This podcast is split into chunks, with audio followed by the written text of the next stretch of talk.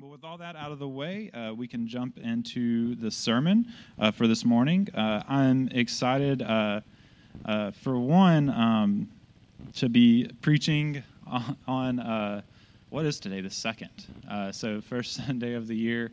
Um, and um, I'm excited, for one, because um, I think this will be a very good sermon to start the year off with. And for two, because um, it's a sermon that I already had. So, I just had to re uh, go over everything. And um, I did this uh, a couple years ago, and I think it's just really a perfect uh, beginning of the year sermon for us this morning. So I hope that um, you get a lot out of it. Uh, we're going to be in Colossians 3. Um, so if you want to turn there, I'll give you a moment uh, to turn there this morning. Uh, and if you don't have a, a, Bible with you or on your phone, we'll have the words up on the screen for you. So uh, we'll be in Colossians 3, starting in verse 1.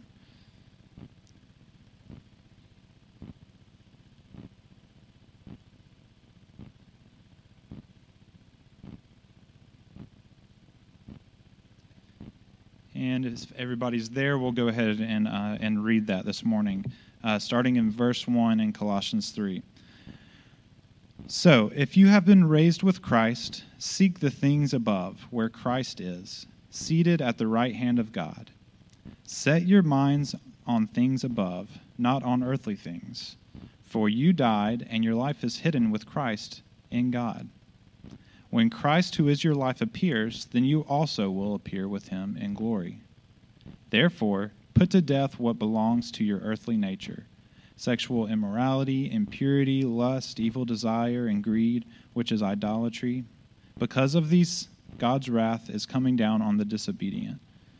And you once walked in these things when you were living in them.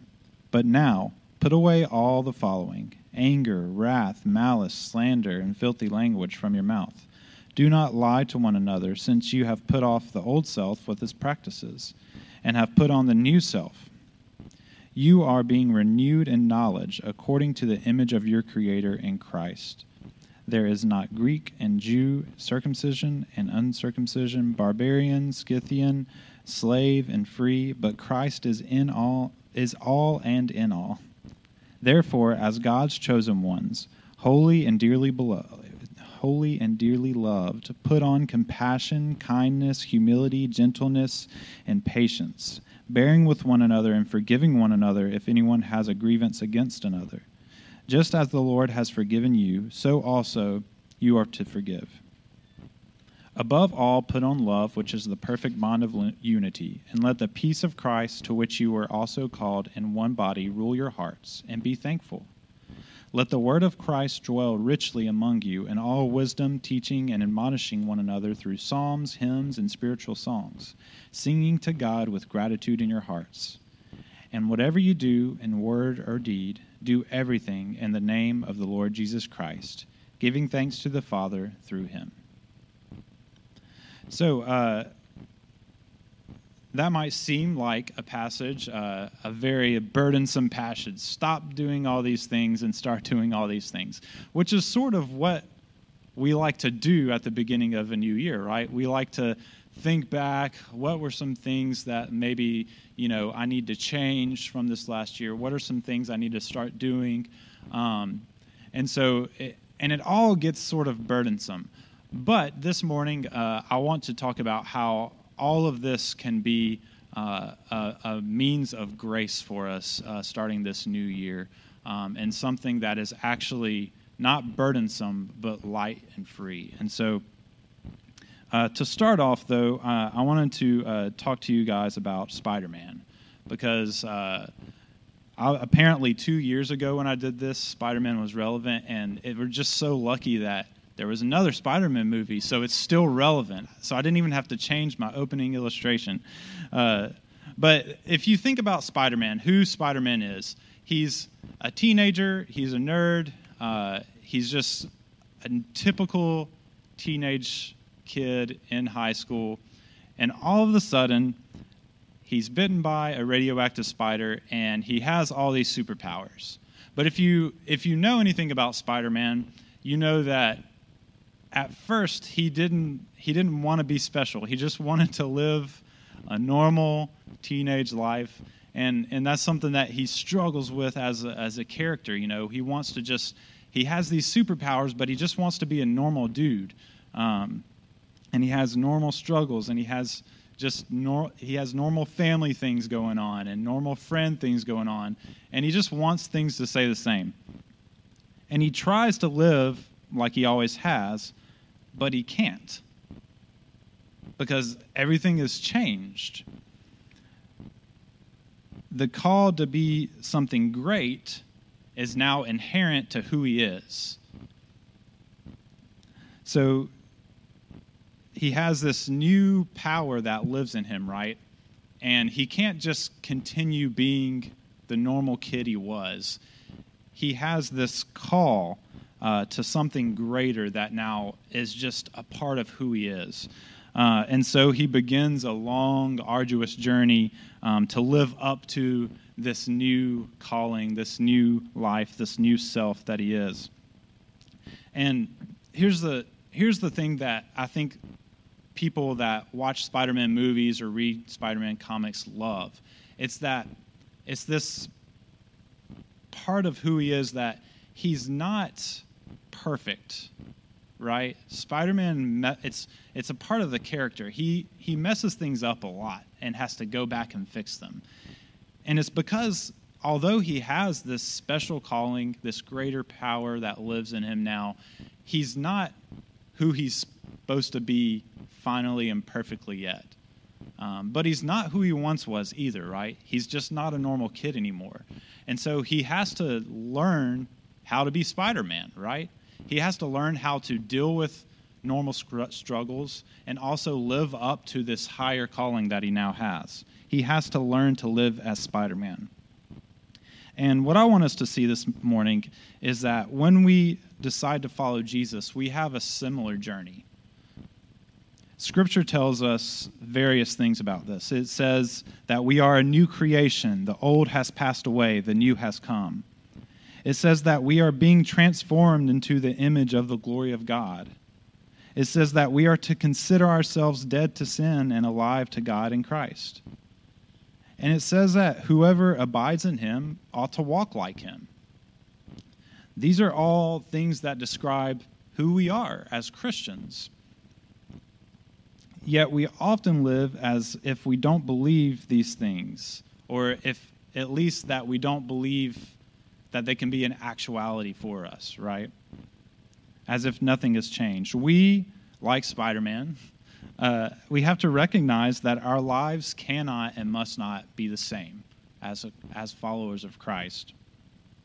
Since Christ has changed us, and since we have the power of Christ in us via the Holy Spirit, we must live to learn to live in accordance with who we now are. In other words, we need to become like Jesus, right? And so, what I want us to see is that we today, what I want us to walk away knowing is that not only must we absolutely become like Christ if we are to be followers of Christ, but we can become more like Christ as his followers. And there are rhythms of life, habits of life, um, or what, what we might call this morning rhythms of grace that we can build to help us help guide us in that endeavor. And so we're going to look at we're going to look at this in two sections. First, we're going to look uh, briefly at the new self. Uh, in this passage, it says, um, it says that we have a new self. It says, uh, you have put off the old self with its practices and have put on the new self. We as Christians have a new self. So we're going to look at the new self, what it means to be a new self, in other words. And then uh, we're going to look at the rhythms of grace. Uh, and these are going to be ways to live out your new life in Christ. So, first, the new self. When, when we talk about becoming like Christ, um, I know what your hesitation is. Um, even saying early, a minute ago that not only must we become like Christ, but we can, in my heart, I feel like there's no way, right? there's no way I can truly be fully like Jesus, right? That's that's our hesitation. And that hesitation comes from it comes from our own experience of life and trying to be good, right? It also comes from the idea um, that you hear often in Christianity, which is that no one's perfect and that we'll never truly be like Jesus until we're in heaven, or like we'll never, we, we won't in this lifetime be like Jesus. We'll have to wait until heaven. We'll have to wait until the next life. You know, we're supposed to do good things and we're supposed to seek after Him, but we're, we won't truly be like Him until then. And um, and that hesitation to me, it's right and wrong, right? There's biblical basis for that hesitation, and that and it even says that in this passage it says um, that our life is hidden with Christ in God, and when Christ, who is your life, appears, then you will also appear with Him in glory. And so, yes, it's it's not really the mindset of I'm going to be perfect in this lifetime, right? That's not what we're going for here. But we also don't want to fall in the other ditch of I can't make steps toward being like Jesus here and now. And so that's that's a, a big thing of what we want what we need to realize about our new self. Though we are in constant struggle with letting go of our old selves, we are defined by and growing into our new selves here and now. That's important. We're, we're, there's a struggle still, right, in our, in our life. But we are not defined by our old selves anymore. We are defined by our new selves in Christ. And so, what we see is that we're not only called to become more like Christ, we have the power to do so.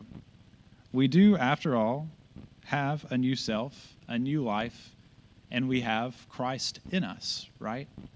We have the power to do it. If anyone was able to give us power to become like Jesus, wouldn't it be Jesus living with us and guiding us? And when Paul, who, who is the author of, um, of this uh, letter uh, written to the Colossians, when Paul speaks of the old self and new self, which he does pretty often in his letters, he's not speaking of two things that exist in us. I think that's another common misconception. We, we like to view um, our old self and our new self as these two uh, beings battling it out in our hearts, right, uh, for control. But when Paul speaks of the old self and new self, he's not speaking of it in that way. He's speaking of it in a chronological way. He's what Paul is saying is he's speaking of your old self is who you used to be. It's not someone that's still like alive in you and that's fighting for control. He's speaking of something you used to be. And you can see it in this passage. He says, he doesn't say, uh, you, he doesn't say, you still walk in these things and are living in them alongside of your new self. He says, you once walked in these things when you were living in them. You're not defined by your old self anymore. You are your new self. He's talking about who you used to be and who you are now your old self and your new self. And that brings us to our, our first main point, which is this your new self is not just a hope for the future, it is your current reality in Christ. Your new self is not just a hope for the future, which it is that too. It's not just that, though, it's a reality now in Christ. One commentator says this Consistently for Paul, the old self did not exist in the believer. The believer will sin, but that is not attributed to the old self. Sin happens because of the imperfect process of growth into the new self. The task for believers, then, is to stop living like the old self and to develop actions in accord with the new self. And so, before we, we move on and start talking about what that looks like, uh, I want to give you a, a quick application point, uh, which is simply this remind yourself often that you are not the old you, the old you that's enslaved to sin. Remind yourself that you are a new creation in Christ. you are being a new self, being a new creation. You are free to be now who Christ calls you to be.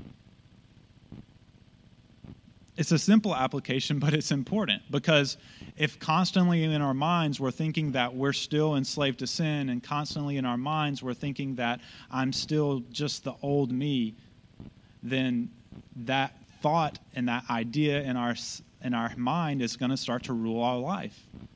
It's almost like a self fulfilling prophecy, right?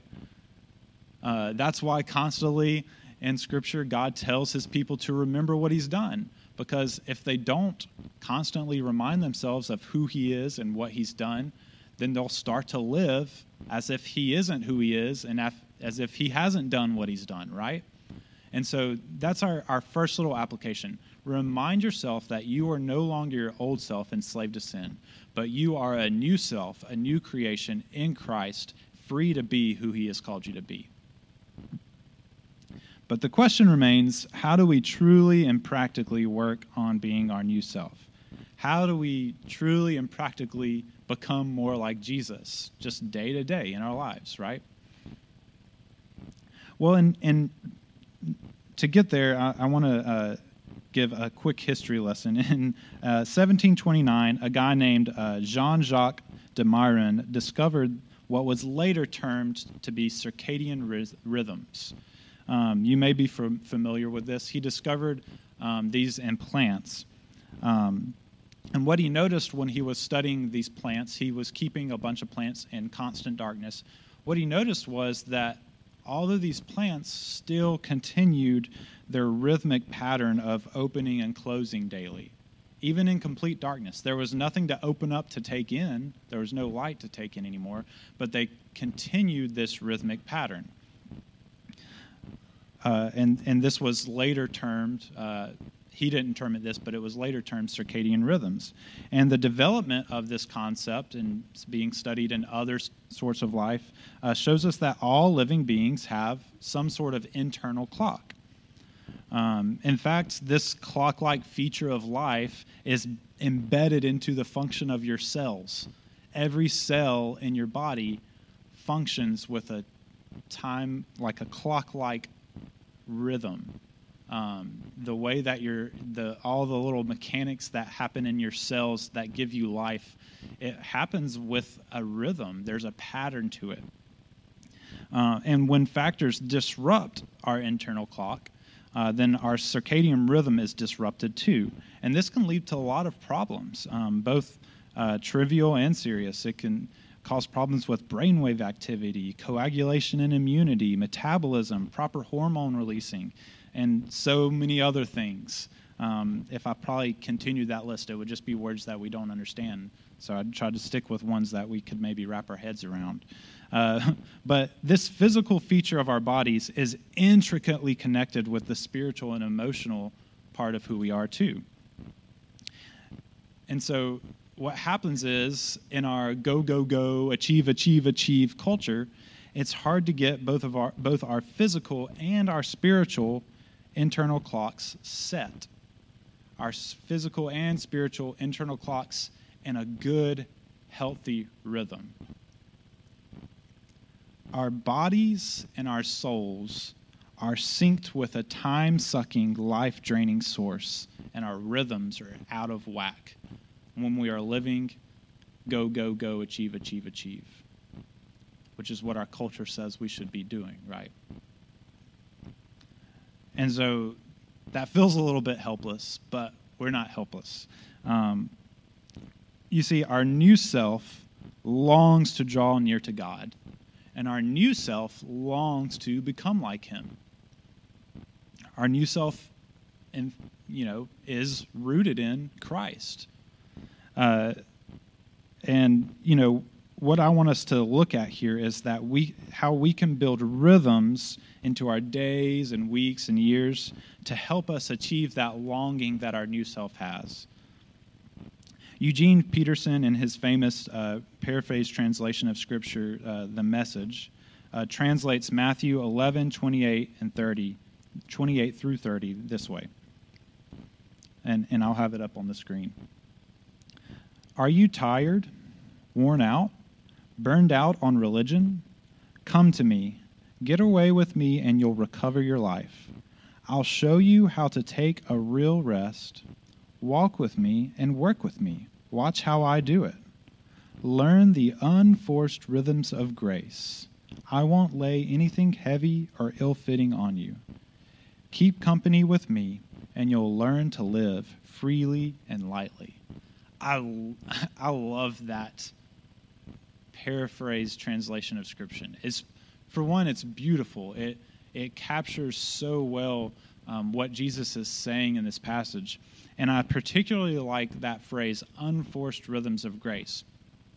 Because what that tells us is because of who we are now in Christ, these rhythms, if we'll work, right? Jesus says, Walk with me, work with me, watch how I do it in this passage.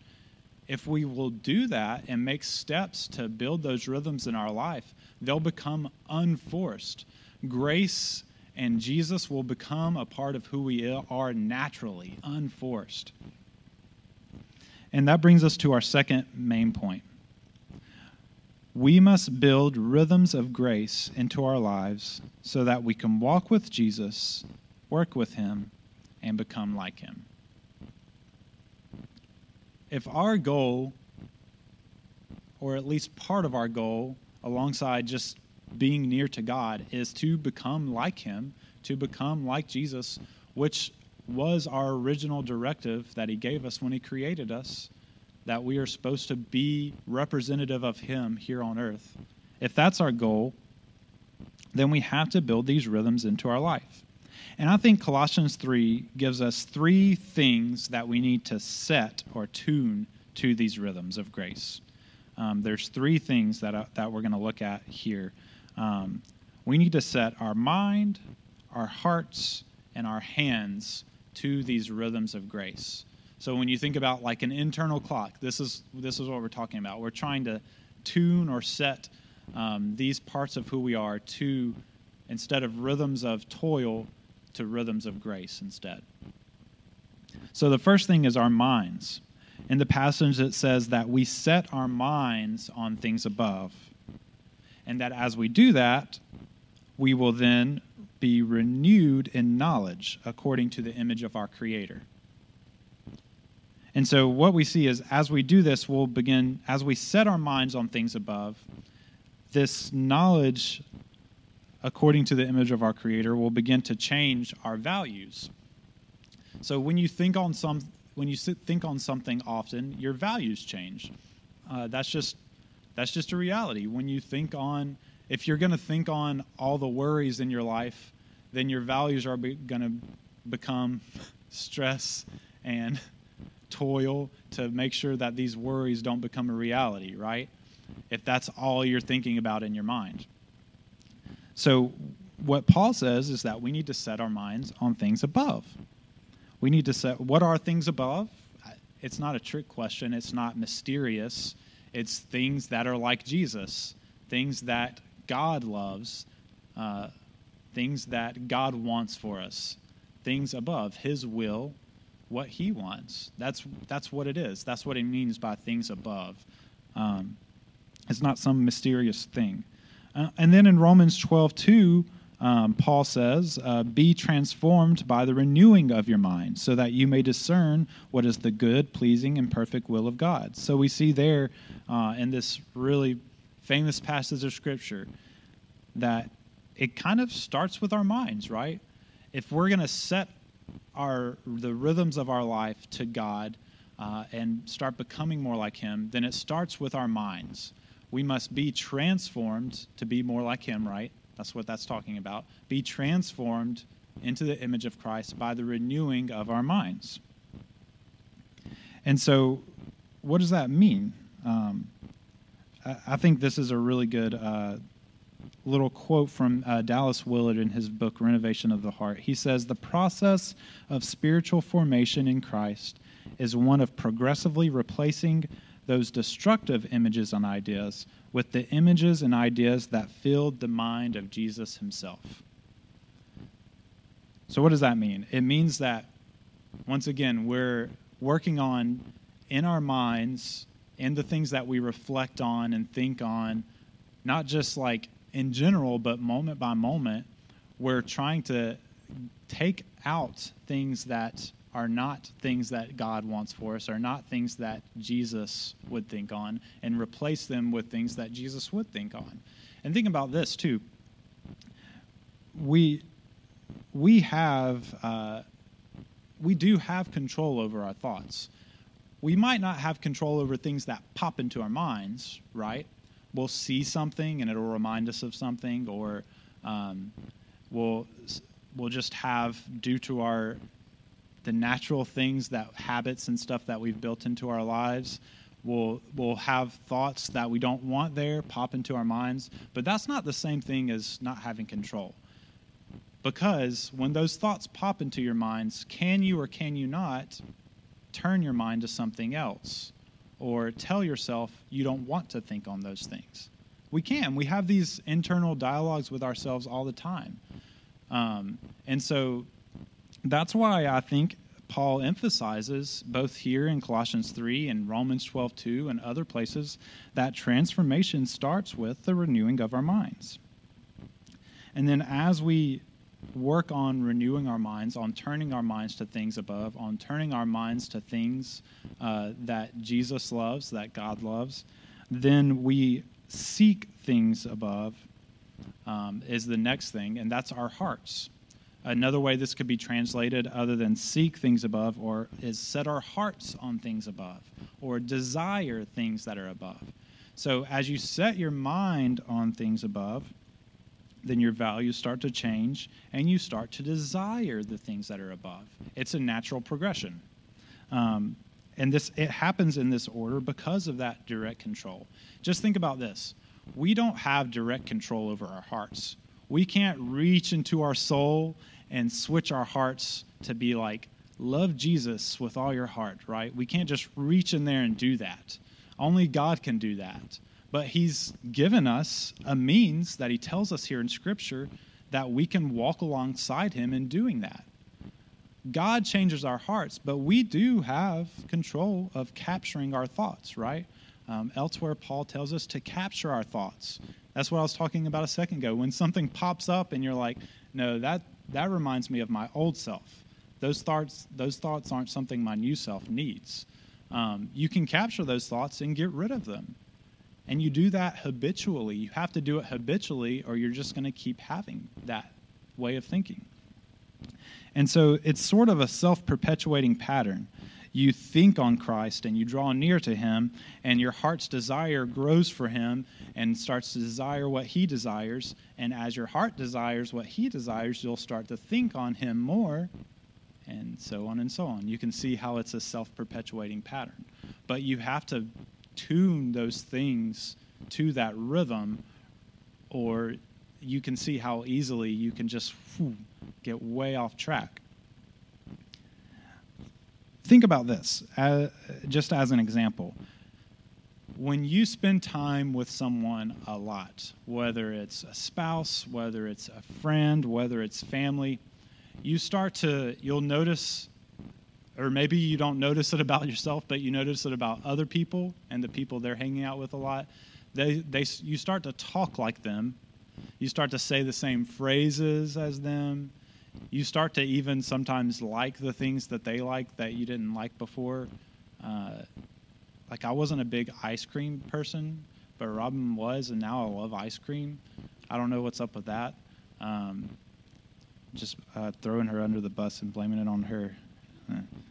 But uh, you, when you spend time with someone a lot, your thoughts become similar. You start to finish each other's sentences, maybe even. Uh, you you say the same phrases, and that's just a natural thing that happens from community with other people. Uh, it's not there's not anything wrong with it. There's it's actually kind of beautiful um, that God has built us in that way that we can make these connections that become so intricately tied into who we are with other people, and that's what He wants us to have with Him.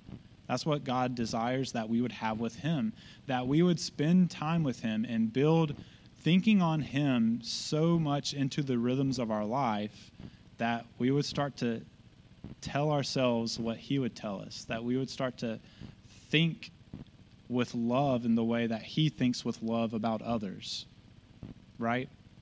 That's what He desires for us. And then finally, our hands, our minds, and our hearts, and our hands. Paul says, Whatever you do in word or deed, do everything in the name of the Lord Jesus.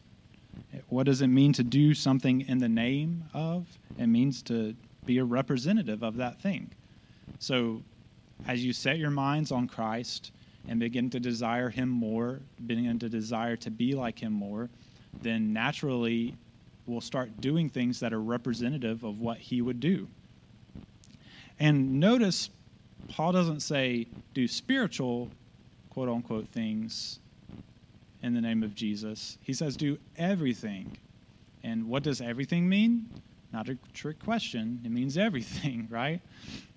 Uh, and and I loved uh, this quote uh, from a commentator, Philip Brooks, on uh, how to promote spiritual life. Um, it's a little bit long, but just hang in there with me because I think it's really good. On how to promote spiritual life, he says, It is to be religious where one is irreligious now to let the spiritual force which is in him play upon new activities. How shall he open, for instance, his business life to this deep power? By casting out of his business all that is essentially wicked in it, by insisting to himself on its ideal of charity or usefulness, on the loftiest conception of every relationship into which his business brings him with his fellow man and by making it not a matter of his own whim or choice, but a duty to be done faithfully because God has called him to it. God chose for him his work and meant for him to find his spiritual education there. Not just here, not just with your nose stuck in a Bible or listening to K Love, but in your life day to day, in your your business, in your job, in your work, in your family life. He continues saying, The Christian finds the hand of Christ in everything, and by the faithful use of everything for Christ's sake, he takes firm hold of that hand of Christ and is drawn nearer and nearer to him. That is, I think, the best, best method of promoting spiritual life. Just think practically how much time do you spend in deep prayer and Bible study and at church versus how much time you spend with family and friends and doing your work? Just think about it practically. Like we would all like to say, like, oh, I spend more time in prayer and in Bible study and all these things than I do like spending time with my family and friends and working and all those things. But that's not that's not a reality, right? That's not the reality. So, just practically speaking, if we want our lives to rhythmically become attuned to Christ and who He is and become like Him, then we need to set that rhythm in every part of our life. So, you don't just think on things above when you're reading Scripture, you think on things above when you're doing your desk job. And how that practically looks for you, what does that look like? Well, maybe you have need to sit down and figure that out. I, I can't answer that for you, but I do know that Paul says, do everything in the name of Jesus Christ, whether in word or deed. And so I can tell you that that's something that you do need to work on. If you can't think of what does it look like for me in my business or my work to be thinking on Christ, maybe you need to sit down and take some time and think about it. Uh, get the counsel of others of, of your, your church family on helping you if you can't think of anything. So these irreligious parts of our life should be turned to Christ too. And if we are setting our hearts and minds on Christ as we set our hands to work, then we will get to spend all of our moments with Him. And just, just reflect for a moment on the sweetest times you've had with God, on those times where He's been more real to you than He ever has before, we all, as Christians, have, have had those moments, right? And just think about if you can set and build rhythms into your life where you can just be close to Jesus all the time, how beautiful that would be and how transformative that would be. Doesn't your heart long for that? Doesn't your new self, who you are now in Christ, long for that? If we are spending all of our days with Him, we will naturally become like Him. And we will have an extraordinary life. Not because we necessarily do big, extraordinary things, but because our life is attuned to an extraordinary God. And we will know God's will and do it. So, what are some practical ways that we can put into practice to start doing this. These are all suggestions. These are things that maybe you can take and make your own. Um, some of them are um, things that I've gotten from various books. Some of them are kind of found right here in this passage. But I want to go through uh, a few of these things with you. I, I think I have seven things um, that we can talk through. And we're not going to spend a lot of time in them uh, because you could probably do a sermon on each one. Uh, but I'm going to give you a, a, one practical habit that you can build um, that you can start working on uh, maybe this year. Maybe these, I know some of these are going to be goals for me in this new year.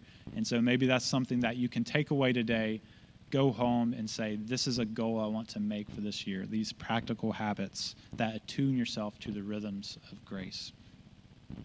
Number one, is start your day with Scripture. And I know this is just a, this is something that I, I personally need to work on. A lot of times I wake up, um, and it, when I wake up, it's time to get going. I have a toddler that's awake and like trying to peek in my door, uh, and by the time I wake up, it's too late to get into Scripture, right? So maybe I need to wake up a little bit earlier and start my day with Scripture. And there's a real, I mean, there's an obvious reason why we should do this. And the obvious reason is because it's God's Word. And what better way to start your day than with God's Word, right? But if you think about it, a lot of times what we start our day with, we immediately wake up and our mind says, What do I need to do today? And that sounds more like a habit or a rhythm attuned to go, go, go, achieve, achieve, achieve than rest in God, right? So instead, if you start your day with Scripture, instead of you waking up and your mind going, What do I need to do today? Instead, you start with Scripture and your mind says, Who am I and who am I becoming today? Do you see how subtle but just life changing that subtle change can be. Instead of waking up and your mind saying, What do I need to do? What do I need to get done? Saying, Who am I today? Who does God say I am? And who does God say I should be becoming today? Doesn't that sound much nicer? So start your day with Scripture. Before you get going before you pick up your phone and read emails or notifications. Start your day with God's word. And what that looks like might be is going to be different for all of us. Maybe it's a quick devotion. Maybe it's open, maybe it's, you know, the Bible verse, Bible app verse of the day and you read it and you reflect on it and you think about who it says about what it says about God and what it says about who you are and that's it for you. Maybe it's waking up an hour earlier and doing deep Bible study for you, or anything in between, right? It's going to look different for all of us, but just that subtle change of what your mind goes to when you wake up can be transformative. Number two, uh, this is something that I think I would like to uh, set reminders in my phone to do is do three, re, we'll call them refocus prayers, um, strategically placed prayers in your day. So one in the morning, one in the afternoon, and one in the evening or before bed. And so think about them in this way. Um, so in the morning, you're you're there's a there's a rhythm and a strategy to this, right? It's not just like, oh, I'm supposed to be praying, so I guess I'll pray a few times a day. No, it's it's thinking about like, no, I want prayer and thinking on God and talking to Him to become a habit and a rhythm of my day. Um, and so, how can I build that rhythm into my life so that it has meaning in me drawing near to God and becoming like Him, right? So, think about it this way Maybe in the morning, your prayer is focused around turning your mind to, to God and who He is and away from our old self's desires, right? So in the morning, just like I said with starting with Scripture, you're wanting to focus on Him and who He is, who He says you are, instead of focusing on all those other things who the world says you are, who your old self says you are. And then maybe at midday, you're quick refocus prayer is to remind yourself in the middle of your workday that your work is not about you, but that your work is about bringing glory to God, that your work is about how can I bring God glory in what I'm doing right now? How can I build relationships with the people around me as I go about my school day or my work or whatever it is that you're you're doing in the middle of the day?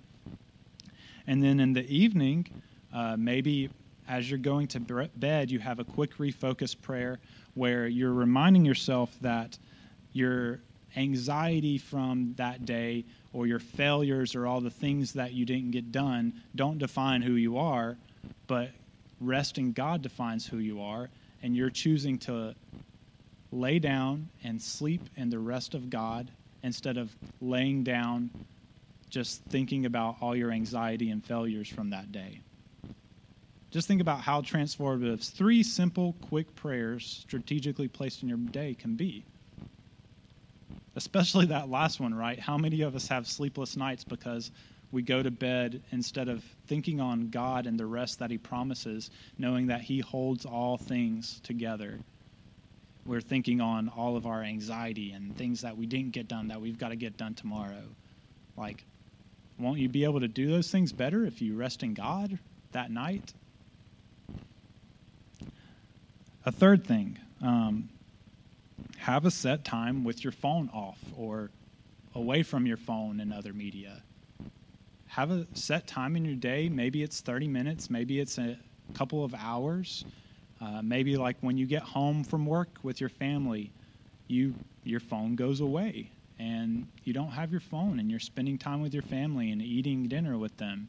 Um, this allows you to rest from that work and from that media and from all the noises and notifications and spend intimate time with God and your family and friends, right? Because we always have this thing blinking numbers at us and vibrating in our pockets and making noises. And it's hard to have intimate time with anyone with that going on.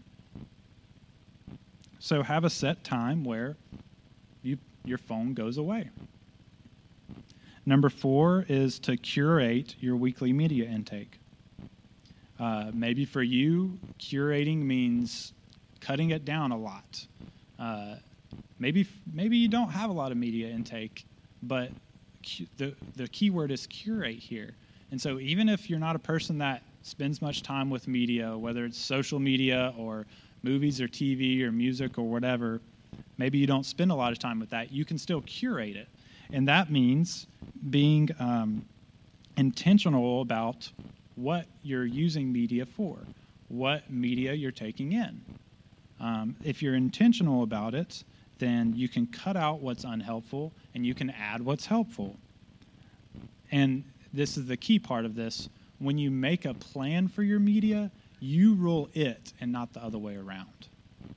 I think oftentimes we let the continue watching on Netflix rule our lives instead of having a set plan on I'm only watching one show after dinner and I'm not like that's your plan and you're ruling it instead of it ruling you. So think about the sort of media that you spend a lot of time with um, and think about how can I curate this? How can I set parameters and boundaries around this so that it's not ruling my life and I can curate it to be helpful in my life instead of unhelpful and distracting. Number five, fast weekly or monthly or uh, maybe annually, um, but have regular times of fasting. Uh, this is something that I just I don't ever think about. I don't think about fasting, and I I don't think a lot of people that live in Lafayette, Louisiana, think about fasting. I think about food a lot, uh, but I don't think about fasting very often. Um, but this is something that you can build into your life, whether it's weekly or maybe you do it monthly or maybe even like you have uh, a week or a month or something annually that you fast from something. Um, but what's important is that you do it with a purpose, a purpose that is meant to attune yourself to the right rhythms, right? So maybe uh, so maybe let, let's talk about how like the how often first or what it looks like.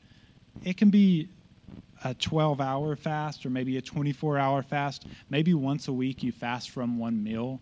Uh, maybe you do several days uh, in a month maybe like one weekend a month or something like that but the important part is whatever you choose to do, make sure that you have a plan for what you're doing with that fast. Maybe when you fast, so maybe if you do on Wednesdays for lunch, every week I'm going to fast. And instead of just not eating during that time or whatever you choose to fast from, may, during that time have a purpose. Maybe it's reflection on God and who He is. Maybe you pull out your Bible when you normally would be eating and read a few passages of Scripture.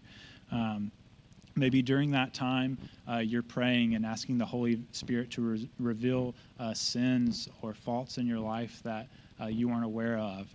Maybe uh, during that time of fasting, you decide uh, during this fast, I'm going to intercede for other people and pray for my church family and my family and my friends specifically and by name. And um, maybe, uh, maybe just during that time, you reflect on desiring God more than you desire the food or the thing you're fasting from, right? But if you do this, you can use it to build a rhythm of grace into your life where you're setting your mind and your heart and your hands to Christ. The sixth thing is just simply church involvement. In this passage, he says, uh, Let the word of Christ dwell richly among you in all wisdom, teaching, admonishing each other in psalms, hymns, and spiritual songs, singing to God with gratitude in your hearts. And what does that sound like if not church, right? Coming here on Sunday and singing hymns of praise to one another, gathering together in, in D groups and admonishing, encouraging one another and holding each other accountable.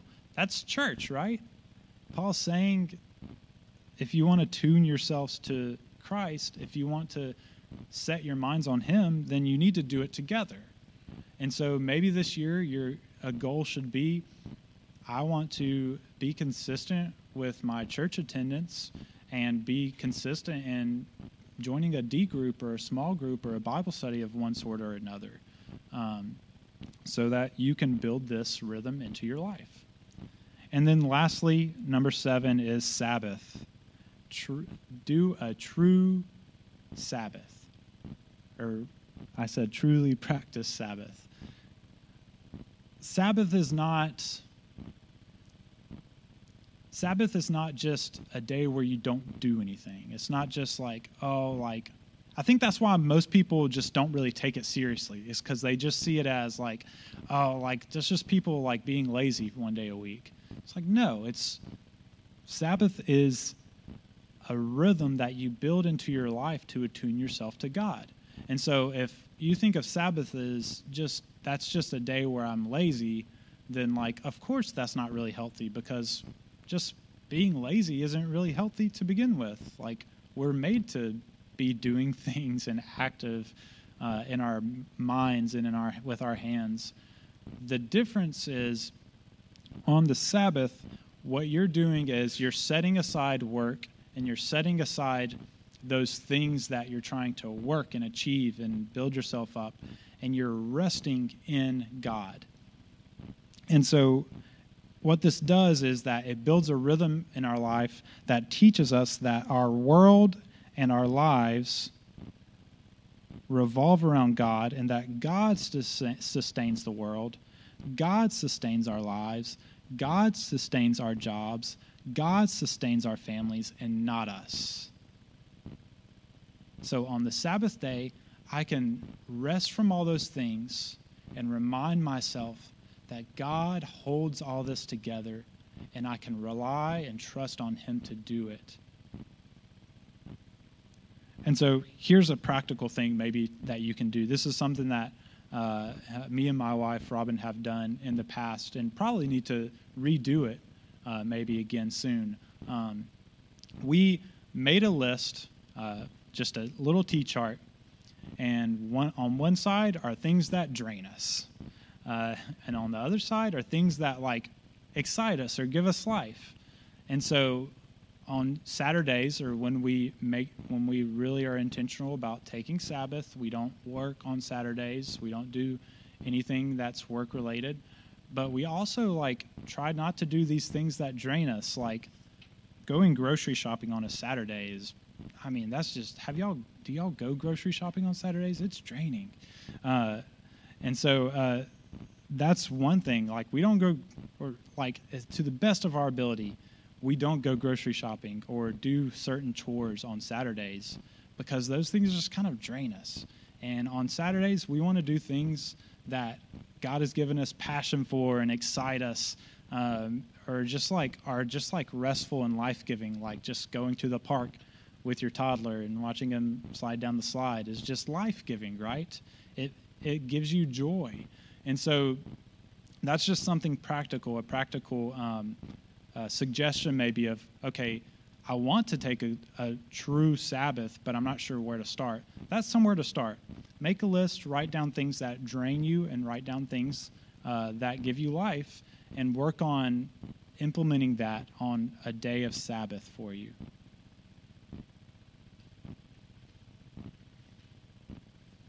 Sorry um, and so uh, that's seven suggestions, right, of things that we can build into our lives, habits that we can help, that can help attune us to Christ, attune our hearts and our minds to Him.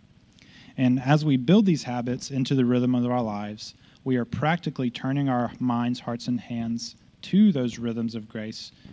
And when we do that, we will naturally draw nearer to God and become more like Him, right? But there is a warning as we close. Be careful that these habits, these rhythms, don't lose their source of life. Although circadian rhythms are built into things with life, they can be adjusted or entrained to the local environment by external cues. So the circadian rhythm can change due to external cues from the environment. Typically, that would be things like light and temperature, right? When you think about the environment. Um, if you just think about plants, which is what originally this term, this concept was developed with, plants are attuned to a rhythm based on their environment, based on their climate, or whatever it may be. And these things were the, the term that's used in that field um, is a German term, and I probably will say this wrong, uh, Zeitgebers, um, which just simply means time givers. It gives time to their rhythm, right? To their internal clocks. Well, let's look in Revelation 21, verses 22 and 23, real quick. It says, I did not see a temple in it, talking about the new heavens and the new earth. I did not see a temple in it because the Lord God, the Almighty, and the Lamb are its temple. The city does not need the sun or the moon to shine on it because the glory of God illuminates it, and its lamp is the Lamb. Now, there's a lot of metaphorical meaning going on here, but I think for us today, it has a very profound meaning as we're looking at these rhythms of grace. What is astounding is that though we do not yet have God fully dwelling among us like it is portraying here in Revelation 21, Scripture does describe us in 1 Corinthians 6 as temples of the Holy Spirit. We are temples of God, God living in us, us having our life through Him. And so we have the time giver, the light of the world, living inside of us, giving us His light, His warmth. As we tune ourselves to His rhythms of grace, we have the light of the world. We have the one who, when there was nothing, with a word created time and space in us, um, among us today, living in our hearts, giving us life, giving us peace, giving us joy, and telling us we are now defined by new life in Him, not by who we used to be. And that gives our main point as we close our last one. Good rhythms and habits can become useless and toilsome if they are not done with a mind and heart that is seeking Christ. If in building these things into your life, you are not seeking Christ and trying to draw near to Him while you're doing it, they too will just become useless and toilsome, just like so many of our other habits in our lives. And so, as we go today, as we seek to build rhythms of grace into our lives so that we can draw near to God and become more like Him, make sure that you don't lose sight of the time giver of those rhythms. The one who tells us who we are and gives us the power to become who we're supposed to be.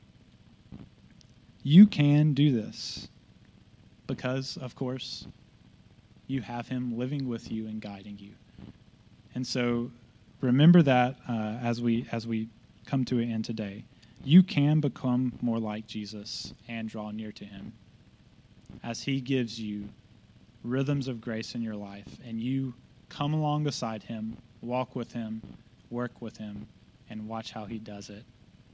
And those rhythms of grace will soon become unforced in your life. Let's pray. Father, we just thank you for who you are today. We thank you that you are our light and our life. God, that you God, that you desired so much that we would become attuned to who you are in all your beauty and power and uh, and joy and peace and love that we would so become so attuned to that you desired that so much for us god that you came down to rescue us to rid us of that old self and give us new life in Christ. And Father, I pray that um, this morning that we would set our minds on that mercy and grace that defined your coming to us, God, that we just celebrated at Christmas, God. You coming to us, humbling yourself, and living a perfect life that led to a cross where you died so that we could know you and be like you. And Father, I pray that you would come alongside us in this new year as we walk with you and work with you to build these rhythms of grace into our life, tuning our hearts and our minds and our hands to your will and Father, we thank you again for who you are, and we pray all these things in the powerful name of Jesus. Amen.